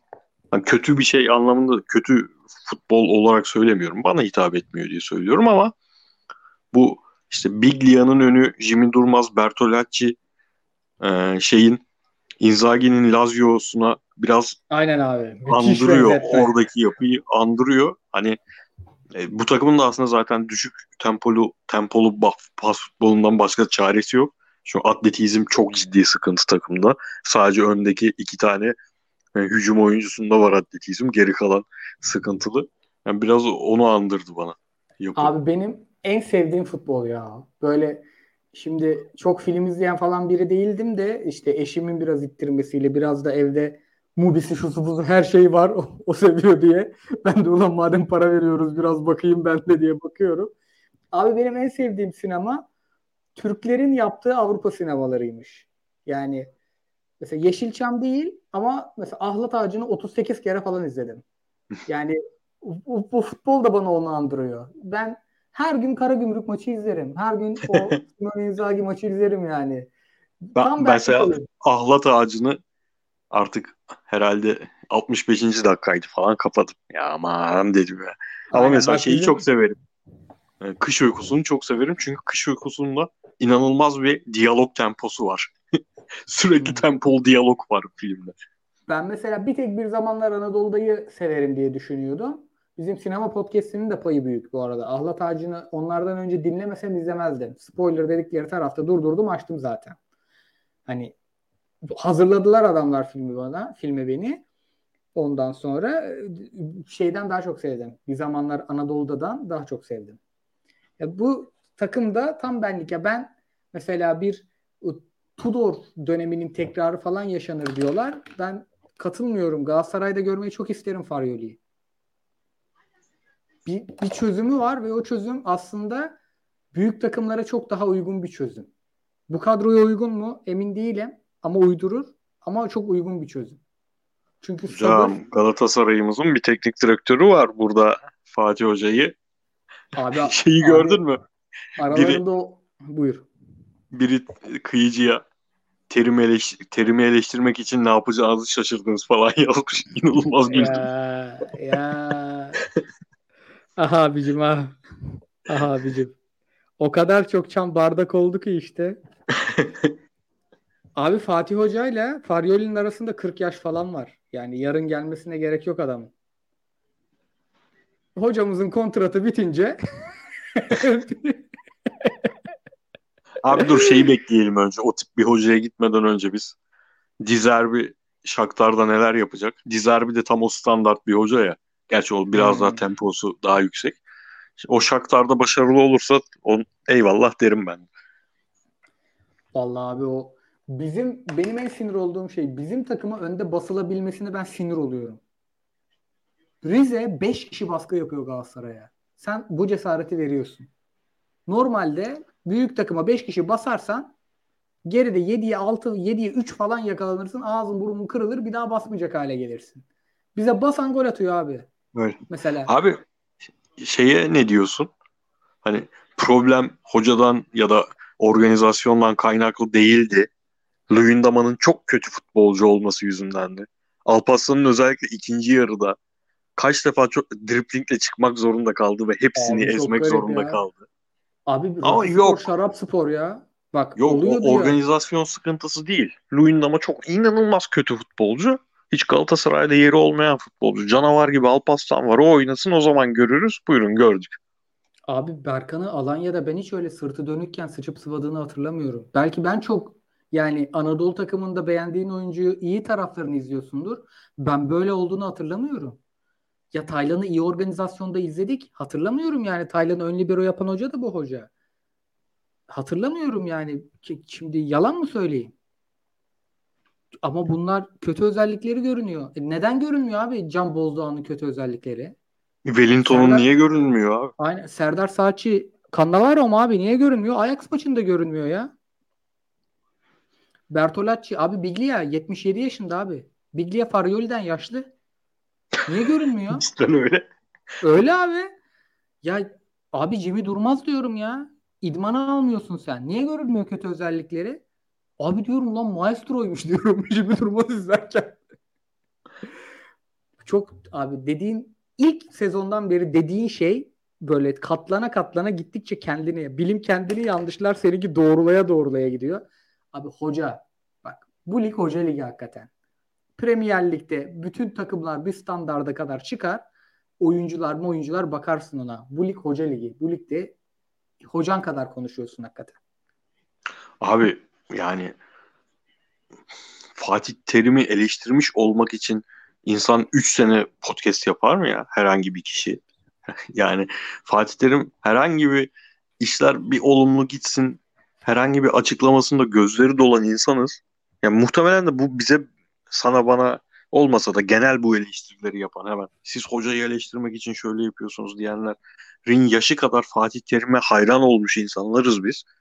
Ama yani görünen köy yıllardır kılavuzu istemiyor. Ne yapalım abi, canım, ne yapalım? Abi ya Fatih Terim'e özelinde konuşmaya gerek yok ki. Ben Arsene Wenger'in de hayranıydım. Yani yarın şu an Ancelotti'nin de hayranıyım. Yarın onu da bırakacak. Belki bugün bırakmamıştır Fatih Hoca'yı. Bir de böyle çok net bıraktı da demiyoruz. Durumu anlatıyoruz. Şu an kötü durum yani. Biz izledik abi Fatih Terim takımı. Real Madrid maçında 5-5-5 diye bağırıyordum ben ya. Kimse kusura bakmasın yani. Şeye geçelim. Göztepe maçında abi bence o maçın hakeminin bir daha maç yönetmemesi lazım. Çünkü sakatlığa yol açabilecek bir müdahale değil bu. Daha ilerisi. Gerçekten cana kastı o. Zeki Yavru'nun yaptığı dirsek çok kötü bir şey o. Yani abi çok mu abartıyorum? Öldürür ya o. Öyle abi. 85 şu an yaşında ben hakem kilo adam. Ne zamandır Süper Lig maçı yönetiyor ona bakıyorum da. Bu sene başlamış. Yani geçen sene yönetmiş. Bu sene ilk Süper Lig maçını yönetmiş abi. Abi çok kötü bir başlangıç yapmış. Yani o varın başında kim varsa hemen abi. Hemen kapasın televizyonu. Evde hiç ekran açmasın yani.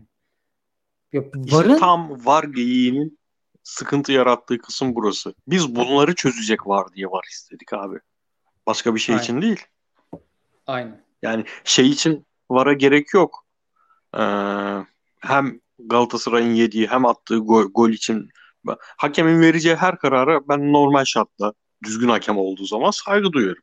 Mesela ona gerek yok ama bunlarda olmayacaksa var, girmeyecekse devreye.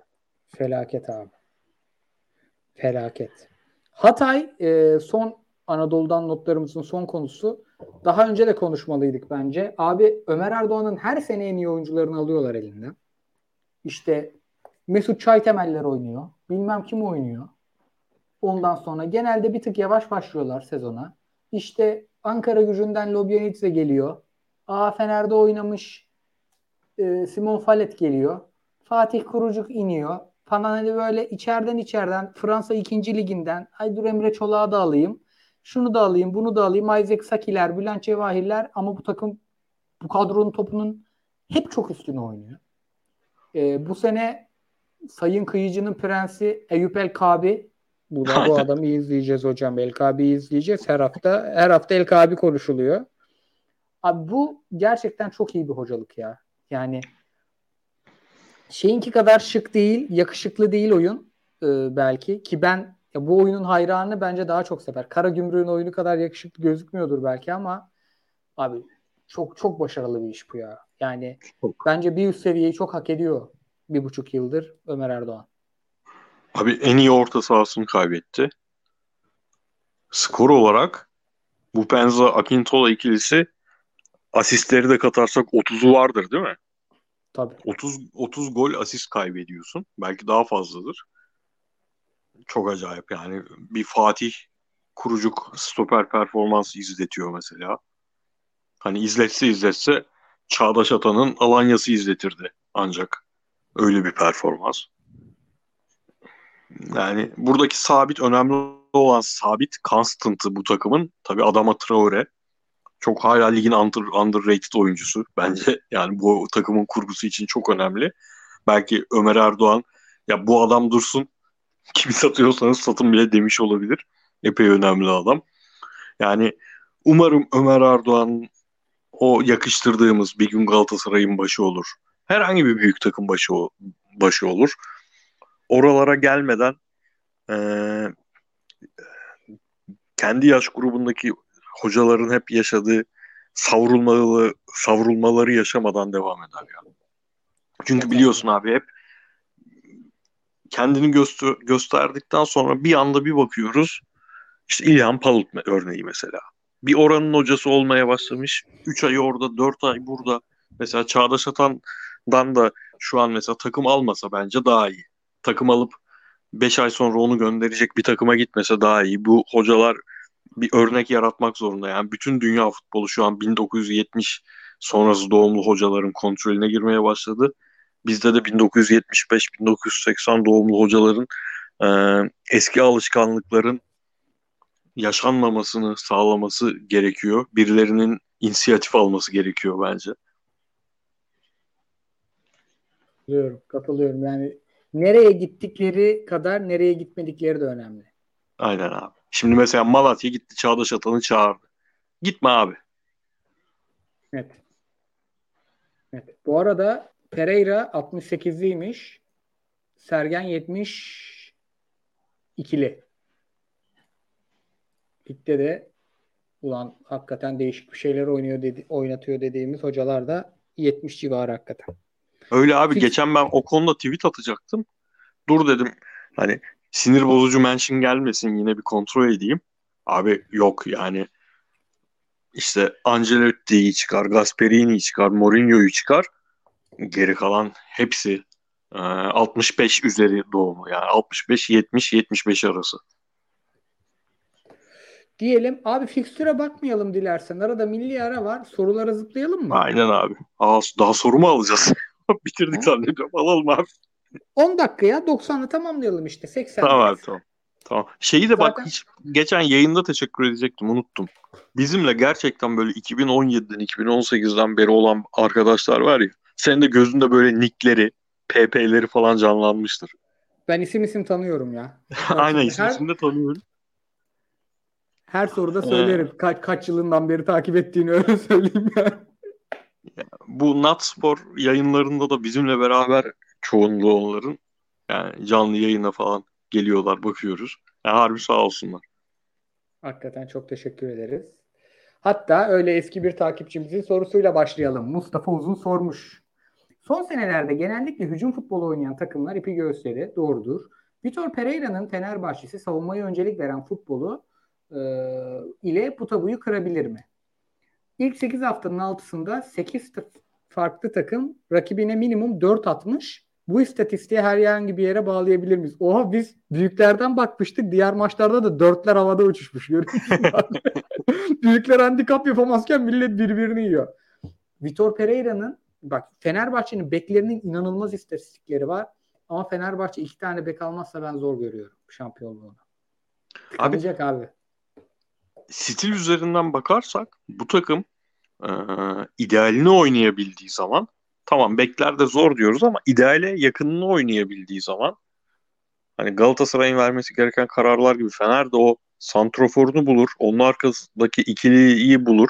En azından bir tanesini net bulur. Yanındakini rotasyona sokar falansa, soktuğu zaman bu takım savunma üzerinden tanımlanacak bir takım olmayacak. Yani bu takım topu çok hızlı kazanan ve çok direkt kaleye inen bir takım olacak. O zaman bu takımın 3-4 attığı ama aynı zamanda bir tane iki tane muhakkak yediği bir takım konuşuruz gibime geliyor. O yüzden herhangi bir Vitor takımı değil bu.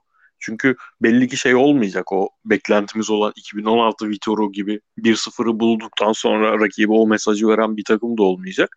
O idealini bulursa bu takım şampiyonluk futbolunu, hücum futbolunu çok rahat oynayacak takım. Ki şu anda gösteriyor zaten hani bazı arızalara rağmen.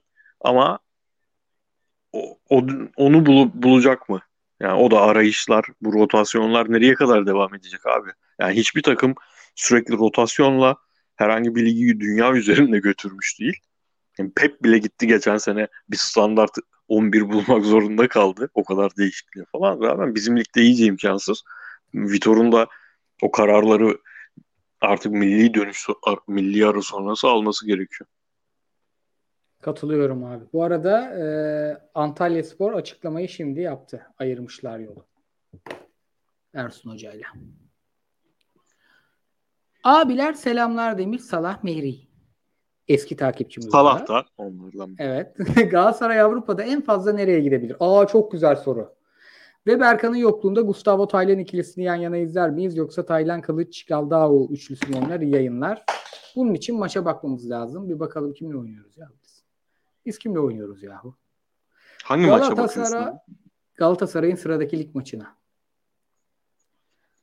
Hemen. Benim elimin altındaydı o. 18 Ekim. Bulamadım. Fener Trabzon var. Konya var. Galatasaray Konya. Bence evet. Şey yapmayız. 2 ofansif koymayız. Orada bir tane şey oynar. Bir ön libero daha oynar. O da muhtemelen şey olur. Asus'a olur. Avrupa'da nereye kadar gidebilir? Güzel soru. Çünkü biz bence Avrupa'nın Sivasspor'uyuz ha. O kadar zorluyoruz ki rakibi abi. Bence yürür bu takım yani. Gibi, sinir bozacağız. Abi eve gelen hiç sevmediğin akraba gibi bir takımız ya biz. Lazio maçında da öyle, bak, sürekli temas, sürekli baskı var. Çok savunmadan da enteresan bir şekilde çok temiz çıkıyoruz. Yani çok presi de yemiyor. Sürekli basıyor. Gibi ya, bu hangi takımda o? Çok zor kazanırdı da, grit and grind. Memphis Grizzlies'in iyi zamanı gibi. Şampiyon olur mu? Olmaz. Ama her takımı yenebilir mi? Vallahi UEFA seviyesinde bir çelme takar herkese. O yüzden yürüyebilir diye düşünüyorum. Heyecanlı izliyorum Galatasaray'ın Avrupa maçlarını. Sen ne diyorsun? Abi çeyrek iyidir be. Yani bir çeyreğin kapısına gelelim. Bir önce gruptan çıkalım tabii. Hasret kaldığımız bir olay olarak. Sonra bir son 16 falan patlatırsak. Hadi son 16 diyeyim ya. Son 16 iyidir abi. Çok genç kadro bu. Bu kadronun bazı şimdi Velezoma atmosferinden çıkması çok mühim. Ama eleme usulüne geçildiği zaman bu kadronun daha çok yolu var. Daha işte kaptanının 35 yaşındaki kaptanın öyle hareketler yaptığı yerde yani bir son 16 görelim. Bu sene için eyvallah der geçeriz ya. Abi delireceğim hakikaten. Nelson sakinleştiriyor ya. Aynen abi. İmam osuruyor, cemaat temizliyor abi. Böyle bir şey olamaz ya. Hadi devam edelim. Ben Muslera'ya çok sinirliyim. Yavuz Özer'den Kıyıcı'ya dizi sorusu gelmiş. Kaydediyorum, haftaya soruyorum. Atelas sormuş. Beşiktaş ve Eskişehir'de zaman zaman sağ ve sol bekte oynayıp sırıtmayan Dorukhan yerli zorunluluğunda köybaşı kangrenine estağfurullah çare olabilir mi demiş. Zaten bence o yüzden bu kadar yüksek kontrat verdiler. Sağda da solda da her yerde oynatabilir diye. Ama oynatmıyorlar. Yani stoperi yerli seçiyor, yine oynatmıyor. Gerçi stoperleri yoktu. Biri cezalıydı, biri sakattı. Olsun. Devam ediyorum. Tabii, buyurun. Abiler, Ömer Erdoğan sormuş devrim süren. Birebir cevapladık. Hatta takımın komple değiştiği, kalitenin düştüğü diye. Yani keşke ben değil sen saymışsın devrim. Birebir sormuş. Levi demiş ki Galatasaray nihayet kazanmaya başladı. Marcao, Sasha Boey, Barış Alper gelecek. Mustafa 2 attı, kendine geldi. Babel, Soso ve Ömer Bayram bile biraz kıpırdadı. Benden iyimser insan ilk defa görüyorum. Türkiye'de. Galatasaray tekrardan şampiyonluk potasına girmiş midir? He, şöyle güzel soru. Galatasaray hakkında konuştuğumuz bütün kötü şeylerin dışında şu son 8 maçın 6'sının 2-1 bitmesi, önemsiyorum onu. Avrupa'dan bütün takımların çok yaralı dönmesi ve Trabzon'un, bunların hepsinden önemlisi, Trabzon'un bir türlü koparamaması. Trabzon şu an 3-4 puan farkı olmalıydı. Galatasaray bence potada zaten. Abi puan olarak Galatasaray ligin 25. haftası, 40 maç üzerinden söylüyorum. 25. haftası 10 puan geride değilse adaydır. Yani bu, ben hiçbir zaman lig bitti havasına hiç, ligin hiçbir noktasında girmem. Ben son 5 senede bir defa girdim ona. O da yani oyun o kadar ümit vermiyordu ki Başakşehir'in 9 puan yaptığında, ki onda bile burada muhakkak şeyi konuşmuşuzdur. Ya Ocak'ta falan lig bitmez saçmalamayını konuşmuşuzdur. Yani Şubat'ta falan artık tamam bitiyor galiba bu sefer demeye başlamıştım. Onun dışında demedim. Ama hani hep beklentiyi ayarlamak diyorum ya, yani beklentiyi de şimdi yarın öbür gün Galatasaray bir anda kendini ilk iki içinde de bulabilir. İlk iki içinde bulsa, puan farkı diye bir şey kalmasa bile bu takım bu ligin birinci şampiyonluk adayı olmayacak bana göre. Yani aynen. Ona göre ayarlama. Yani ben oradan eleştirmem takımı. Neden? O beklentiye girip şampiyon olamazsa şampiyon olamadı diye eleştirmem. Galatasaray'ın şampiyonluk adayı olması için böyle 3-4 transfer değil, 2 tane müthiş transfer lazım bence. Oha dedirtecek 2 tane adam lazım. 3-4 olursa iş bence şampiyon olamaz. Çünkü zaten daha bu yemek kıvamını bulmadı. Ama 1-2 tane böyle roket gelirse o zaman aday olur. Şu an aday değil. Tabii yani. Ama potada. Çok keskin bir sol bek problemi var ama o adama da 3 yıllık kontrat verilmiş. O problem devam edecek maalesef. Hala ben de sen nasıl Muslera'ya sinirleniyorsan o kontrat aklıma geldikçe kafam gidiyor yani. Herhangi bir dünya üzerindeki bir takım Patrick Van Aanholt'a niye 3 yıl kontrat verir ya? Abi bir de o kadar beklediler ki başka birini bulmak için. O kadar beklediler ki yani. Abi bilmiyorum ya yani. Aday 4 tane miydi de beklendi, bilmiyorum ki yani.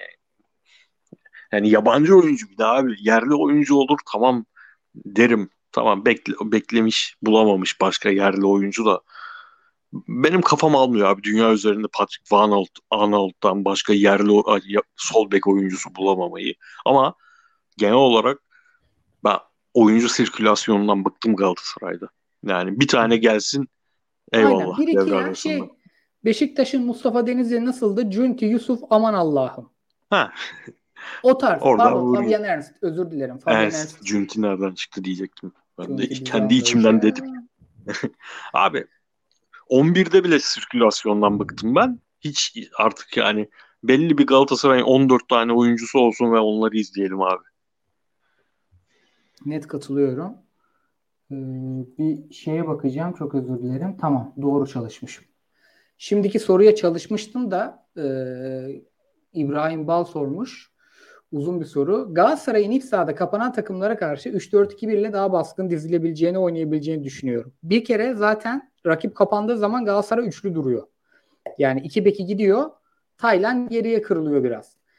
Önce ona baktım ortalama pozisyonlara. Çikaldao, Berkan merkez, Boyi, Ömer kanat bekleri, Morutan, Halil forvet arkası olabilir. Zaten böyle oluyor. Halil forvet arkası olmuyor sadece. Başka birileri geçiyor oraya. Bu düzenin daha hücumcu ve yaratıcı olacağını kanaatindeyim desem ne düşünürsünüz? Merkezden oynadığında diye devam etmiş. Hücum anlamında daha etkili olan bir Galatasaray görüyoruz. Buna da çalıştım. Galatasaray bu düzenle birlikte hem Morutan'ı kaleye daha çok yaklaştırmış olur, hem de santraforunun beklerinin bindirmesi ve arkasında yer alan iki oyuncuyla beraber daha çok alan, şans bulacak duruma gelir. Kıyıcı'nın dörtlü savunma baklava orta sahasına bir, yani başka bir yorum bu. Ben buna çalıştım abi. Kıyıcı hala ısrar ediyor onda diye. Galatasaray ligin en dengeli hücum eden takımı.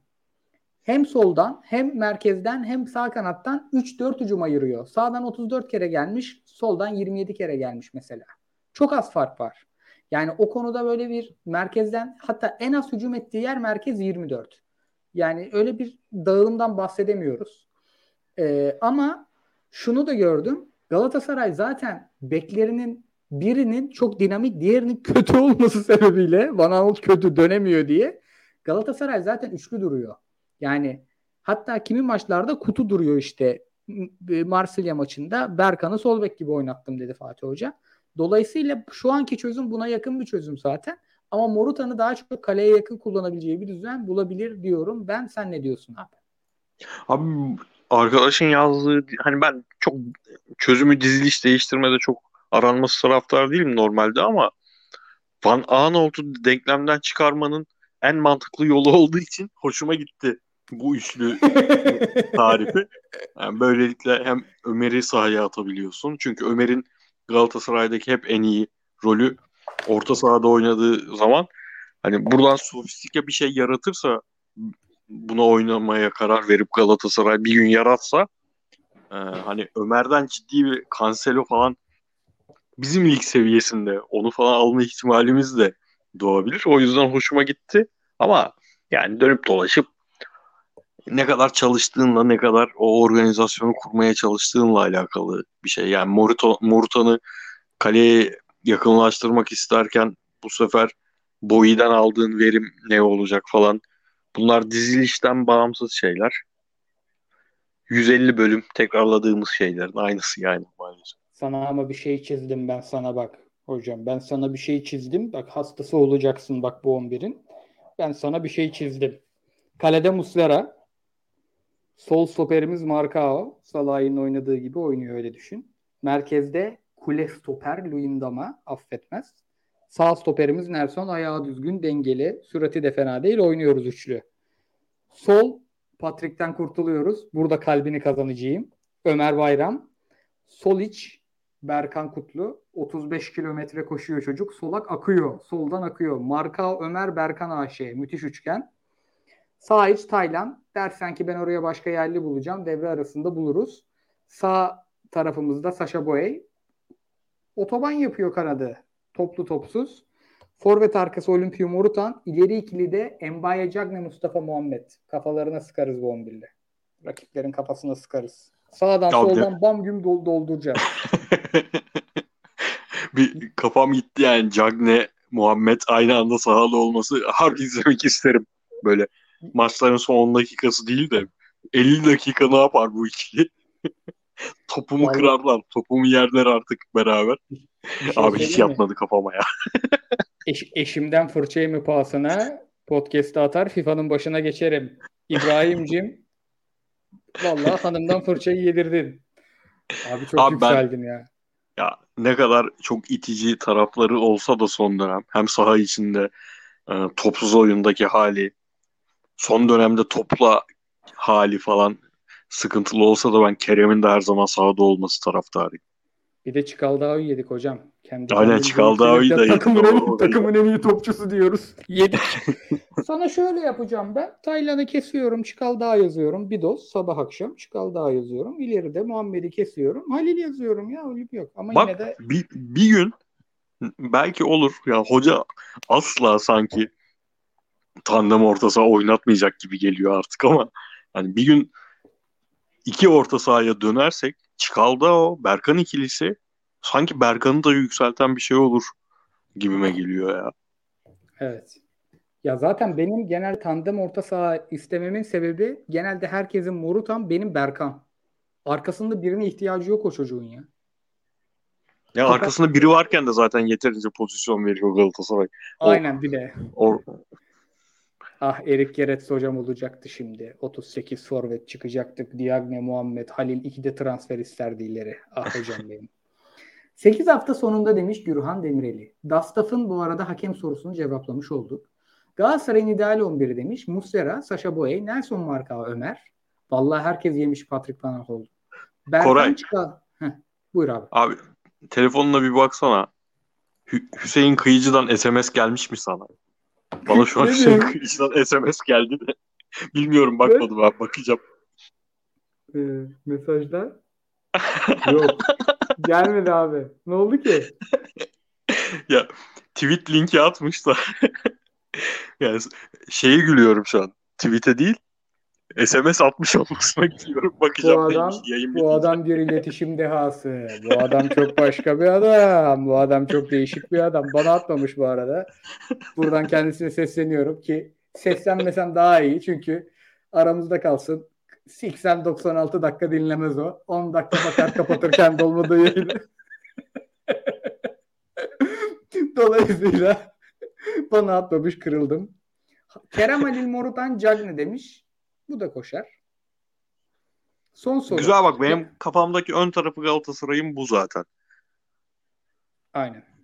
Benim ben biraz daha Halil'i solda değerlendirelim. Cim orada. Morutan'ı forvet arkası yapalım Cim. Sağ tarafı bir Emre Kılıç. Orta saha da iş görebilen bir oyuncu atalım. Halil'i forvet gibi oynatabilelim Cim. Ama benimkiler... Abi madem bu yayını bu kadar uzattık, madem arkadaş üçlü dedi. Bak ben çok uzun zamandır hiç üçlü oynansın kafasına girmiyorum. Gireceğim. Yazıyorum abi. Yazıyorum. Abi yazma. Çünkü arka kısmı saymayacağım. Kim oynarsa oynasın. Benim ön tarafa dair bir hayalim oluştu. Ön tarafta herhangi bir santrafor. Onu siz söyleyin ama. Santrafor'un arkasına Morutan Feguli ikilisi. Morutan Feguli. Çift 10. Ama ben Feguli'ye bir Sibel Can diyeti yazmam lazım şu an. Hani ideal bir Feguli düşünsen. Koşar abi. İdeal Feguli'yi düşündüğün zaman zaten her kadro şu an üçlü, beşli, sekizli hepsine yazarız ya. Galatasaray'ın bütün eksikleri 2015 Feguli'de. Var mı başka soru? Son sorumuz. Alter sormuş. İkisini de cevapladık. Sadece şu. Cagney'nin ilerleyişine en uygun fon müziği sizce ne olur? Bir dakika, çalabiliyor muyum? Şu 01 Adana mı ne bir dizi vardı. Onda ne zaman birilerini defalarca bıçaklasalar mik bir müzik çalıyordu. O müzik.